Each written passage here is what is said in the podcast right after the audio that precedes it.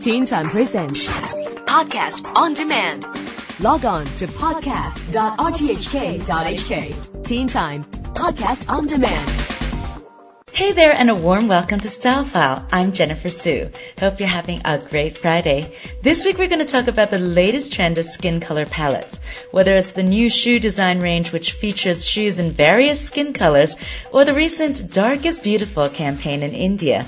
These days, the latest trend is to embrace all skin colors, light or dark, as beautiful. I'm sure you've heard plenty of people in Hong Kong say that lighter skin is more beautiful.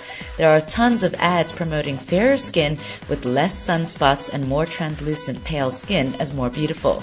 But is it really more beautiful? Or have we been forced into believing that beautiful must mean you have very light skin? I'm sure there are many who beg to differ. Indian actress and director Nandita Das is fighting to change the idea that Indian women are only beautiful if they have fair skin. She says she was tricked into thinking that no husband would want her if she had such dark skin. And she adds that India's obsession with fair skin, especially as it's associated with higher castes and social status, is a prejudice that has driven some young women to the brink of suicide.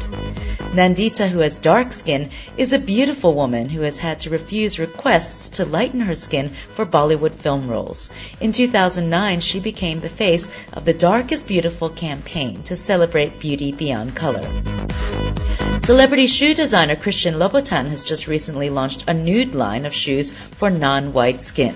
This flesh-colored shoe used to be available only in light beige, but now these shoes come in a variety of shades from light beige to extremely dark, like chocolate.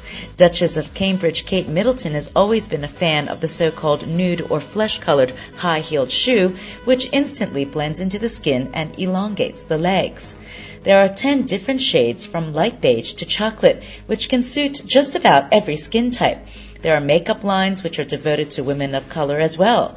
They're made for women of all facial shapes and colors, from Asian skin to white skin to black skin. It's important the right foundations are used, as foundation that's on the darker side would look ashy if the right color for the skin was not mixed and used properly.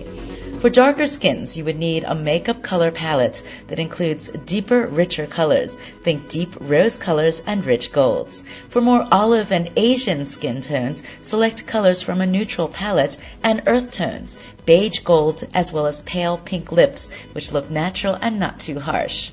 For Asian skin to glow, go for a light liquid foundation with powder on top, and don't try to go too pale. It's one thing to try to have whiter looking skin, and it's another to actually use foundation that is so light that it makes you look like a ghost in photos. Don't go too white. And for the very fair skinned, you'll want to go more pastel, and again, don't go too dark with your foundation. Always look at your jawline to see if the foundation from your face blends into your neck. So what do you think about the new color palette revolution? Well, let us know by tweeting us at TeenTimeRTHK. For Stylefile, I'm Jennifer Sue. Have a great weekend.